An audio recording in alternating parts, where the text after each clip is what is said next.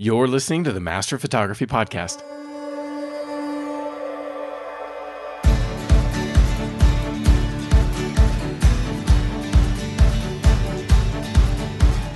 Welcome into the Master Photography Roundtable, part of the Master Photography Podcast Network. You're joined by thousands of photographers listening to this show who are all on the same journey to master their photography. I'm Jeff Harmon, the host for this episode, and I'm solo. I'm sorry. I couldn't get anyone else to join me this week. There's a lot going on with the rest of the team.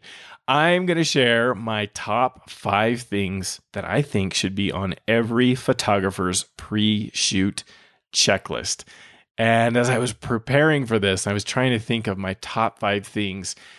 I want you to realize this is not me saying I'm perfect at all of these things this is something I'm doing because I need to improve. this is something I fail at all the time. Even though I have some strategies on most of these things to be able to like make sure I do a good job with this checklist, it's a real struggle uh, often because I'm most of the time, I don't know if this is something full time photographers have a challenge with or not, but as a hobbyist, I'm fitting in client shoots wherever I can. And it seems like I'm always rushing like a tornado to get out the door on the way to a shoot. And, you know, I was for a long time severely worried, like anxiety levels like really high because I was worried I was going to leave something behind that I really needed in the shoot. And eh, early on, it was because I wasn't very used to the things that I'd need or, or what I would want as I'm reacting to a shoot. I was learning enough on the fly and with the clients, and you know, it was kind of a struggle to figure it out. Now that I'm more seasoned and I have more experience and, and I've figured out kind of how I like to approach various problems in shoots or ways that I'm going to shoot, uh, this has become a little easier for me. So if if you're kind of at the beginning stages and think, oh, this is totally, I just can't figure out how to get out the door for a shoot, and I'm so worried. It can improve for sure. And maybe this checklist will help. You got five things to think about here before you head out the door. Make sure you have them covered. Now, some of them take a little bit more than thinking about it, you know, 10 minutes, 15 minutes before you leave.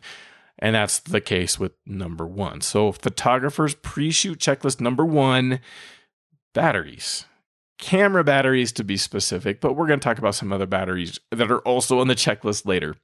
Have you ever had a shoot end early because your battery died? If you haven't, oh, avoid it. Use use this list to make sure you don't hit that.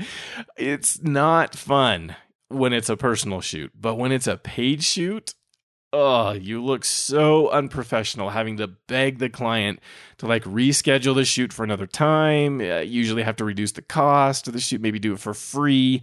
It's just bad all the way around. And I can't say that I've run out of battery on a client shoot, so that's a good thing.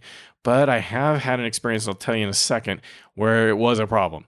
So, paid or not, having fully charged batteries, more than one in the camera, is a must, I think, for every shoot. Batteries take hours to charge, obviously. If you haven't seen that, it just it takes a while. So like I said, you have to prep for this like at least the day before the shoot and having enough batteries so that you can do a shoot every day and have fresh ones is probably really important if you have more shoots than one a day or enough length in a day that you're going to need more then you're going to need more batteries. You got to make sure you have enough batteries so that you can you know charge them and rotate them and and have that all work out. So for me i have two camera bodies that i need to make sure i have batteries for and i don't do enough shoots where i i need more sets than this. So i have six batteries total to share between my two cameras, and I have three chargers. So that way I can always have three batteries charging at a time, and I can always have three with me. So I put one fresh battery in each camera, and then I have an extra battery that I put in my pocket while I shoot. That's actually kind of an important detail, I think, because batteries in your pocket you know where they are. And while you're shooting, and like if your camera runs out of juice or it's going to really quickly, you're starting to get the like low battery indicator taking it out of your pocket and popping in your camera usually is pretty quick. If you have to go dig through your bag to try to find the extra battery, that's wasting time. You may you may not even find it. It may have fallen out like as you're using your bag. Stuff can like go missing. I don't know how many times I've had stuff where I was sure it was in the bag and it's gone. So I, I think putting it in your pocket is a good way to go. Another reason to do it, it would be shooting in the cold. If you're shooting in the cold, cold is like a terrible enemy to batteries. It really lowers the amount of life they have, how much charge they'll they'll have over time. And so if you have it in your in your pocket, your body heat can keep that battery kind of relatively warm and swapping it out w- will work. In fact, if you put the battery that you just took out of the camera into your pocket, you may revive it a bit, warming it up with your body heat. But so I think putting it in your pocket is a good way to go for the extra battery. Now that's it, it this works out because both of my cameras share the same battery type. If you have two camera bodies that have different battery types, that's not going to work as well. You're you're going to have to have a different situation to figure it out. And if you don't shoot often enough to where you really need to make sure you're always charging batteries uh, opposite of using the batteries, then you could do fewer. You just have to be more organized, more disciplined in being able to do this. This way, it enables me to be like, oh, I have to leave in 15 minutes. I'm going to quickly just, no matter what the battery meter says on the camera, especially because I found that to be totally inaccurate within the first few, uh, you know, 30 seconds of turning on the camera, you're looking at the battery, like, oh, it looks full. Okay, I'm good. And then you get out on the shoot and you're like, oh, that's actually only a quarter. It didn't say, it said full at first, but now that the camera's been on for a little bit, it's actually only a quarter. I, have just seen the battery meters, you know, change a little as they're having, the, you've been shooting for a little bit. And it's not because you've been using the camera, it's just it didn't have an accurate reading when it first powered on. So I don't trust that battery meter and I don't care. I want to, regardless of how much battery I think might be in there in the camera, I'm swapping it out for a battery I know is fully freshly charged. And uh, so I swap them out before every shoot, put them in the cameras like I described, and then I, I get out the door. I have had a problem on a shoot. It had to do with a camera rental. So I rented a camera, but wasn't familiar with it. I wanted to test it. I, I do it for the show and, and what I want to be able to review the camera. And I was shooting a high school basketball game and I rented the camera. I knew it would come with a battery. I didn't even think about renting a second battery to uh, to do it. And then as we were shooting, you know, watching the battery life while I was shooting was part of a natural thing about reviewing the camera and trying to test it. I could compare it against the cameras I'm used to. How did the battery go in in this other camera? And I was dismayed at this high school basketball game to see like getting close to halftime, I'm almost out of battery already. And so I start conserving. I'm like not taking the candid shots anymore. I'm not taking the shots of like, you know, cheerleaders on the side or whatever it is, the referees. I'm not taking any extra shots. I, and I turn it off if I can, trying to conserve battery life. During halftime, I wasn't going to review the photos like I normally do and, and potentially go share some of the photos uh, using Wi Fi in the camera to, to get the photo out to social media and, and share. I, I was conserving battery as much as I could, and I just didn't make it. I, I didn't make it to the end of the game. The battery died, and there was nothing I could do. I'm dead. It's over. I can't shoot anymore because the battery gave out and I don't have an extra and I can't make them, you know, stop the game while I go get a battery to, to do it. So I will, I will, in every camera rental I do in the future, I'm going to say that I want an extra battery with as part of the rental because it's not that much more money to do that. And man, does it really help so that I make sure I do all I can. Now, you still may end up running out of battery even with two, depending on your shoots and depending on the camera. But it's a protection I'm going to make sure I follow in the future. All right, so photographers pre-shoot checklist number one: batteries. Okay, photographers pre-shoot checklist number two: memory cards. You know it. You knew that was coming. Yeah, very similar to batteries. Your shoot is dead if you don't have a memory card that you can shoot to. Um, I try. I have a a strategy for managing this. I'm just not good at it. I'm not doing well. This is one of those where definitely it's a do as I say, not as I do sort of thing because I am not managing this very well. All right, so here's my strategy. I rotate my memory cards sort of like I'm tr- I do with my batteries, but it's working really well there for the camera batteries and it's not working very well for my memory cards. But here's my plan. Uh, I organized this using a Pelican case, and I'll put a link in the show notes to which one it is. About 18 bucks. It's it's uh, not the least expensive one, but it also, you know, has an advantage of like protecting the cards a little. It, it does a pretty good job on like shock resistance and dust resistance and a little bit of water resistance. And it, it's it's a decent card holder. Has a lot of slots too, and and it makes it really well. So my plan, and this isn't something I came up with all by myself.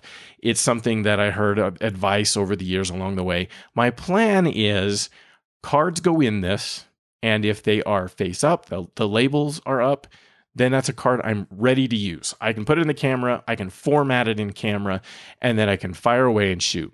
If it's a card that has images that I need to validate are pulled off, uploaded to the computer, and backed up, then they go face down. They go with the those gold connectors up. And that says this is not a card you can use because you're not done getting the images off the card.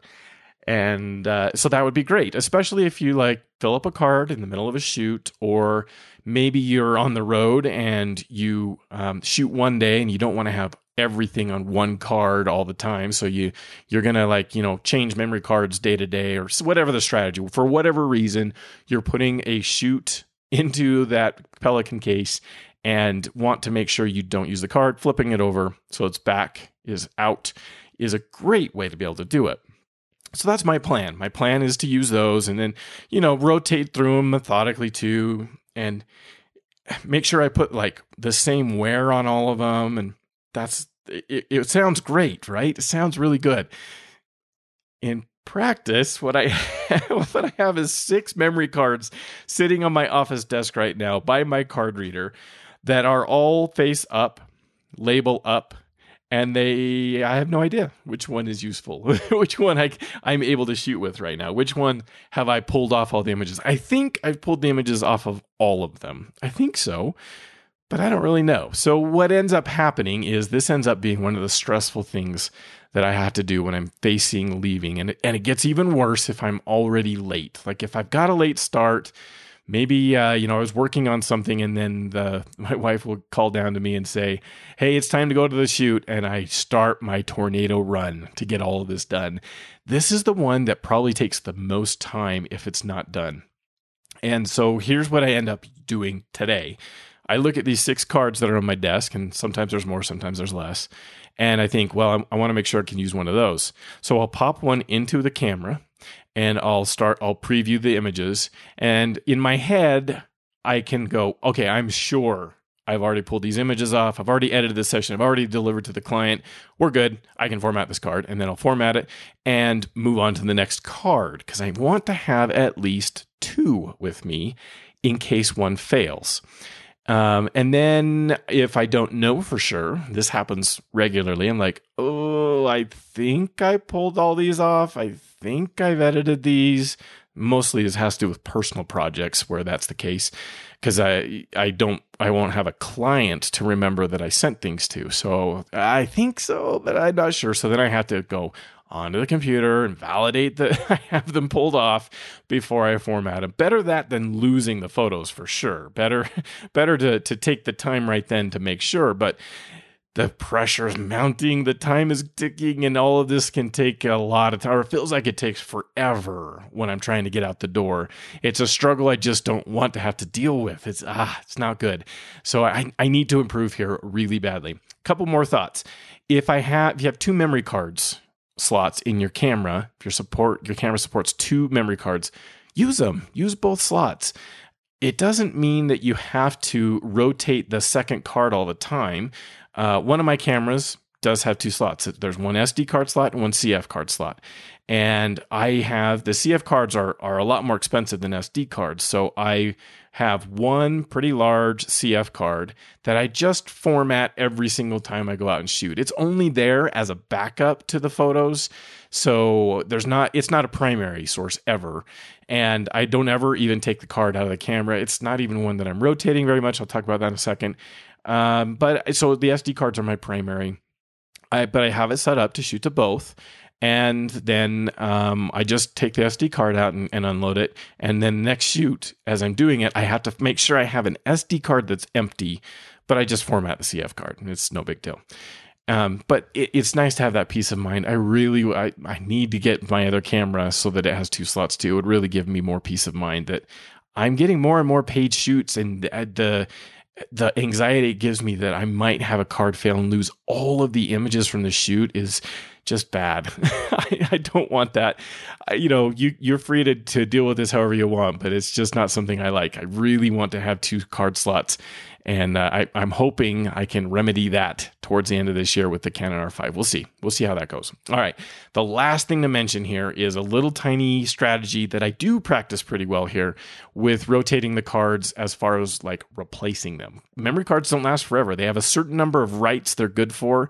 When you write to them enough, eventually they just stop working. They fail just like magnetic cards and it's not or magnetic drives not because a physical failure in like spinning heads or or whatever that happens in those kinds of drives it's the the memory that that it writes to anyway it doesn't matter the technical reason they will fail and the way I, I, the couple of things that I'm doing to preserve them longer, one is I format it in camera. I don't delete the images off of the memory card. I've heard that's a problem. I haven't really tested myself to validate for sure that that's a really big deal. Um, it'd be interesting to do an experiment on that. But it does make sense that because if you do um, if you don't do low level formatting, if you just do a high level format, it's just clearing a little tiny fat table space on the card or a little tiny you know directory on the card about where files are at, and the rest of the the card gets unwritten. It remains unwritten. So there's fewer writes than if you're doing the deletes of the photos like from your computer. And I, I wouldn't even format the computer. It's just the camera formats it the way that it wants it. It's nice to be able to have that. So you just stick it in the camera and format it. High level format's good. Low level, if you're really if you're kind of worried about the card, low level formatting will make sure will will kind of validate if the card seems good or not. Uh, okay, so so there's that, and then I also write on a sharp with a sharpie on the back of my cards. Uh, the year, the month and the year that I got the card, so that three years from that month and year, I'm going to replace it. They're inexpensive enough. I'm just going to replace that card. So, not having to do with the checklist here, I just thought I'd mention some some SD card or memory card hygiene that can help you to avoid that dreaded corrupt memory card and losing your shoot. Although two S two card slots would be even better. All right, that's number two. Photographers pre-shoot checklist number two. Memory cards. Let's move on to photographers pre-shoot checklist number three. That's lighting.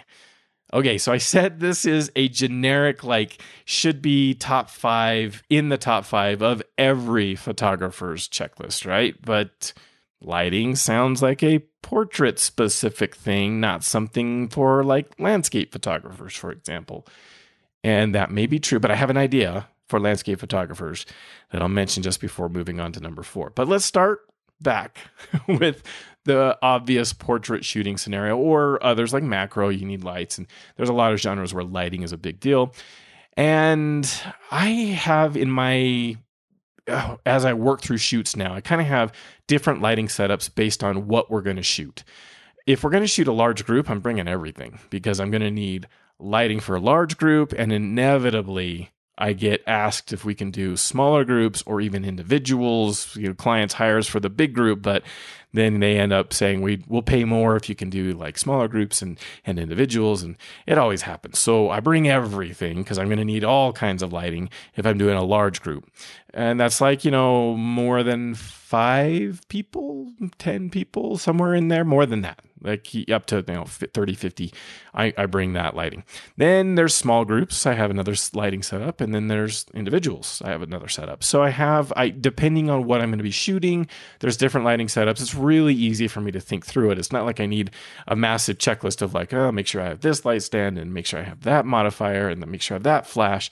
It's it's a there's not so much gear that I have have to resort to that. Maybe some of you have that much that you have to, but it's relatively easy for me to to be able to figure out based on the shoot what lighting I need. The bigger challenge is the batteries.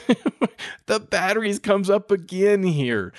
That is a much bigger challenge. Ah, it's horrible when I have a shoot I'm going to go to and I realize the batteries for some of my lights where I only have one battery for them are still in the flashes from when I last shot. And I have no idea how much charge is in them. I got to leave out the door.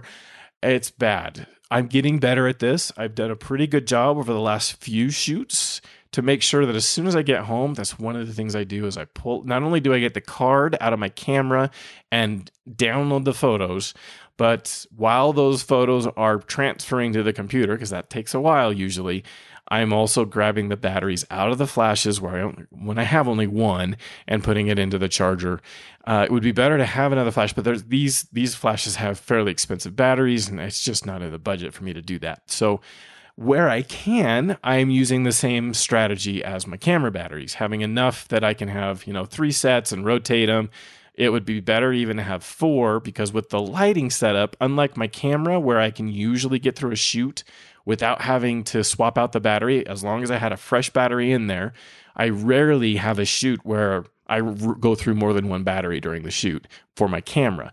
But for lighting, I certainly can. Depends on what we're shooting, depends on how long we're shooting, but it, it could happen. And not because they completely die and won't won't recharge. It's that the recycle time is getting so long I don't want to make my client wait. I don't want to wait. I don't want to lose poses. I don't want to lose potential shot opportunities because the flashes are too slow in recycle time. So, well before they're exhausted, I'll swap out the batteries just to decrease that recycle time and make it so they can go faster. So, it would be better to have four sets of batteries for this situation two sets that can always be charging and two sets that I can take with me for the lighting and but like I said, the the expense of the batteries is big enough that's not always uh, going to work out okay. But lighting, and then of course there's remembering the light stands and the modifiers and the flashes, and bringing those things um, is is an important thing to make sure you check too in this checklist number three lighting thing. Now for landscape photographers, all right, I promised I had something here, and you probably thought of it already too. It's like, well, he's going to say flashlight or headlamp, and that's exactly right. I've done, you know, I do landscapes rarely enough. It can really be a problem for me. I have done too many shoots now where I just didn't even think to bring a flashlight. Like I, it just didn't come to mind. Yet that's often what I need. I'm shooting either sunrise or sunset, and it's going to be dark on either end. Uh, hopefully, hopefully I'm there in enough time to where that's that's a challenge. And getting things set up or changing settings is tough. I end up using my, the light on my phone way too much, which is, you know, okay, it works. It's thank goodness I have the phone, but uh, it wrecks your light, your night vision whenever you use that bright light on your phone, and it's just better. I have three headlamps with that do red light, across the birthdays or Christmases or whatever. It's been something like, hey, you know, put this on the list for me. I'd love to, I need to have a, a good headlamp. And so I can't find them sometimes because I don't use them all that often. Or I may remember to take it and then I get there and I'm like, oh, the batteries are dead in it. It's batteries again. So anyway, flashlight or headlamp for you landscape photographers. That's what lighting is in photographer's pre-shoot checklist number three item lighting. All right, let's move on to photography's pre-shoot checklist number four of five camera settings. And you know, it might it might not make sense to some of you listening. Like, hey, I I shoot manual. I know what my camera settings are. There's only aperture, shutter speed, and ISO that I worry about, and I change those very well. I'm adapting with that constantly. I'm really accustomed to changing those settings. That's why I shoot that way. And you, you may not think it's a big deal. Or if you did something out of the ordinary and you went to like aperture priority mode for something, it's not very hard to figure out when you're doing your settings at the next shoot. You're like, oh, I actually can't change the the aperture, uh, or I can't change the shutter speed. Uh, that's because it's in aperture priority mode, and so you switch over to manual. It's it's a very simple, immediately obvious kind of setting to change. One that's not so obvious and has recently bitten me is JPEG RAW. So I am a RAW shooter, and if you're a JPEG shooter, great. If that's helping you produce your images, that's not what this this whole thing is about. But it's an example of a camera setting that was a problem for me. Now these days, I actually tend to shoot JPEG plus RAW. Um, won't go into a lot of detail here, but I'm using Wi-Fi from the camera to sync images over to an iPad so my clients can see the photos we're creating while we're shooting. Way easier to have them change things or say, you know, get things how they want them while we're there on the shoot than for me to do like Photoshop backflips afterwards. But um, so I'm, I'm shooting JPEG plus RAW because that helps make that transfer from my camera to the iPad go faster. It's, it's very cool. I'm loving this. And I would love it to be faster on the R5 or my next camera, I really want to make sure the Wi Fi is faster because this use case is so compelling to me. It's really helping my business. But I, it, it turns out that uh, I occasionally, a couple times a year, have use cases where I need to shoot JPEG only. I'm not going to go into the details, that doesn't matter. But I have some times where I deliberately make a decision I need to shoot JPEG only.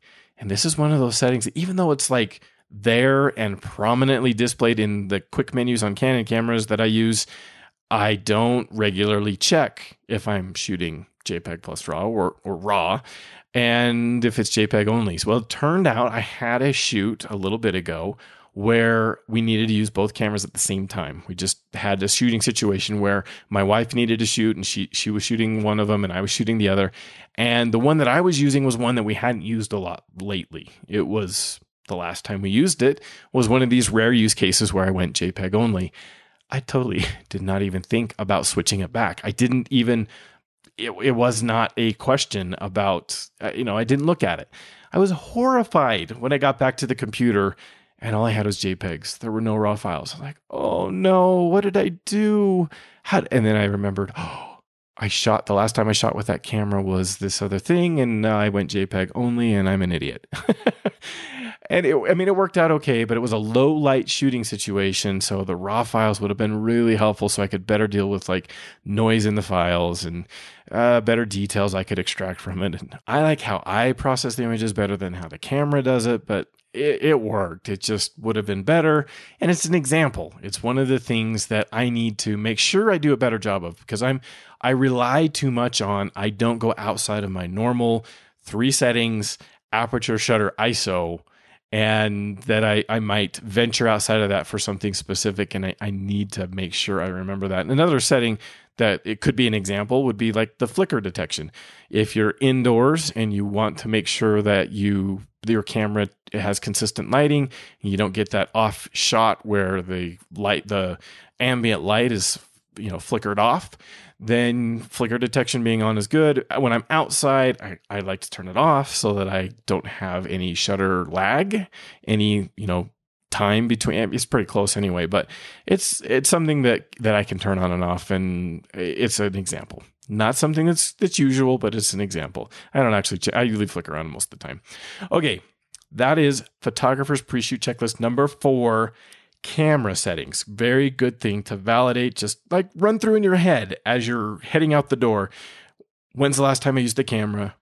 Was there anything out of the ordinary? That's really kind of what it amounts to. Did I do anything out of the ordinary last time I used the camera?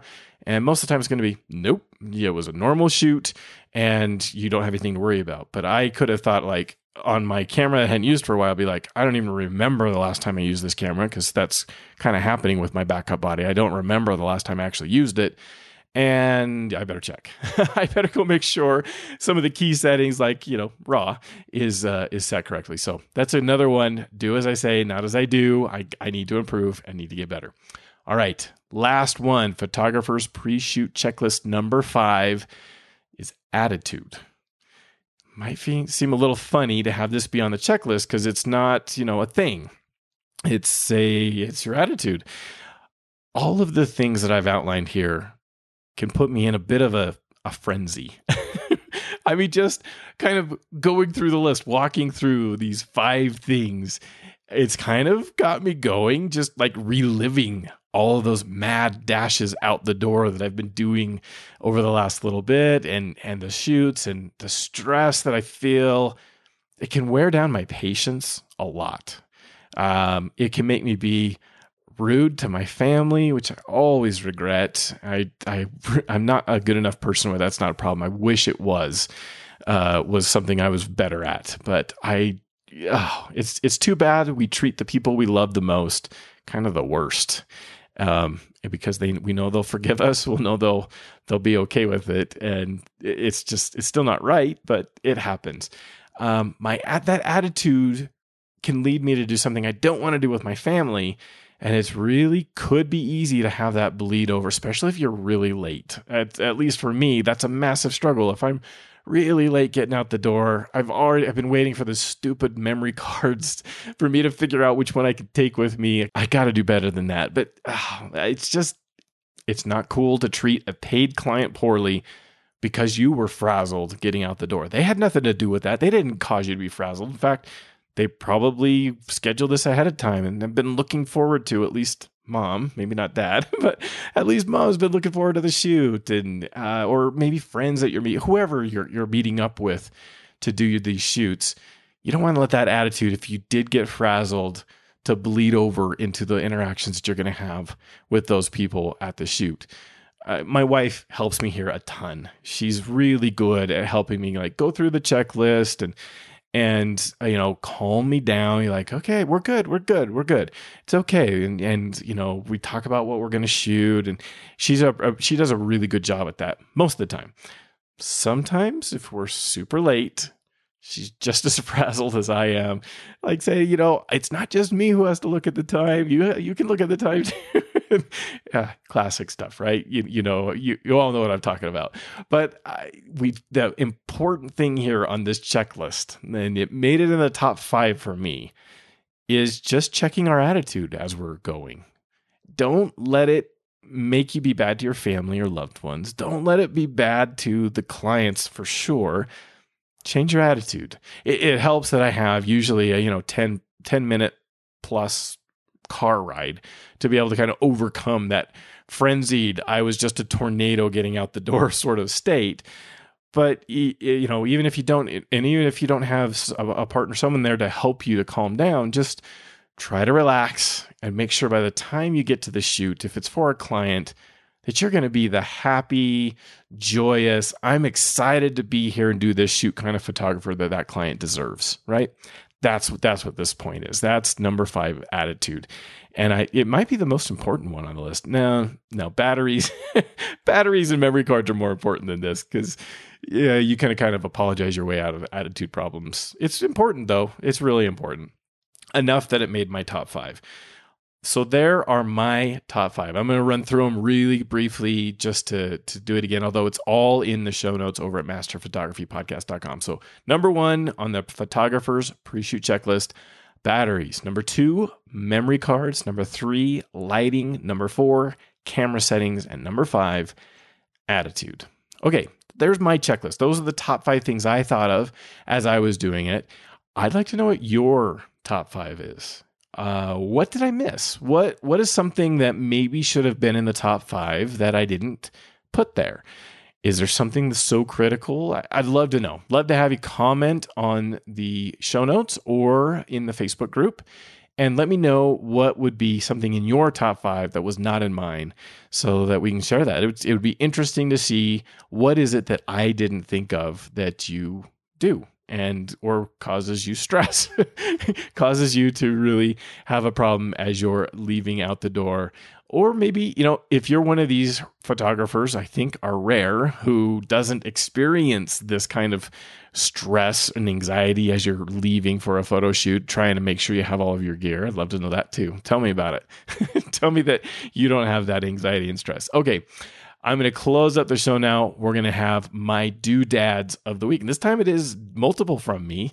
Uh, I recently upgraded my SSD drive in my Windows 10 desktop. And uh, the drive space was okay. I had 512 gigabytes SSD drive in there. But it was, I was having some challenges and I narrowed things down to the fact that Windows was struggling to get enough uh, storage space for swap files as I'm doing really big things in Photoshop, big composites, big uh, HDR panoramas, that kind of stuff. And I would have failures. I'd have problems with Photoshop crashing or telling me I'm out of memory. And and even though I have 32 gig of RAM, anyway, it was a, it was a problem, and I wanted to do something about it. So I looked into things and I was going to go with my go to. I really love Samsung SSD drives. They're beautiful, beautiful drives, really fast, very high quality, last a long time. They're great, great drives. I went with this time, I wanted a two terabyte drive, and I wasn't convinced that I needed top of the line here. There's been some testing I've been doing to tell me that I don't really think a few extra megabytes per second in read write is going to make a massive amount of difference as I'm using my computer to do editing of photos. So I went with the Crucial MX500 2 terabyte SATA 2.5 inch SSD, not an M.2 connected drive. Those would be more money. Um, and they'd be faster but it's still very respectable. It's 75% faster than spinning magnetic drives, 7200 RPM drives, at 560 megabytes per second read and 520 megabytes seconds megabytes per second write, which is really fast. Like 75% faster is, is really good. Not as fast as M.2 connected stuff for sure. They're, they're not, it is not the fastest SSD available, but it's reasonably priced, which is a big deal two terabytes of storage. It was four times the size of the drive I replaced.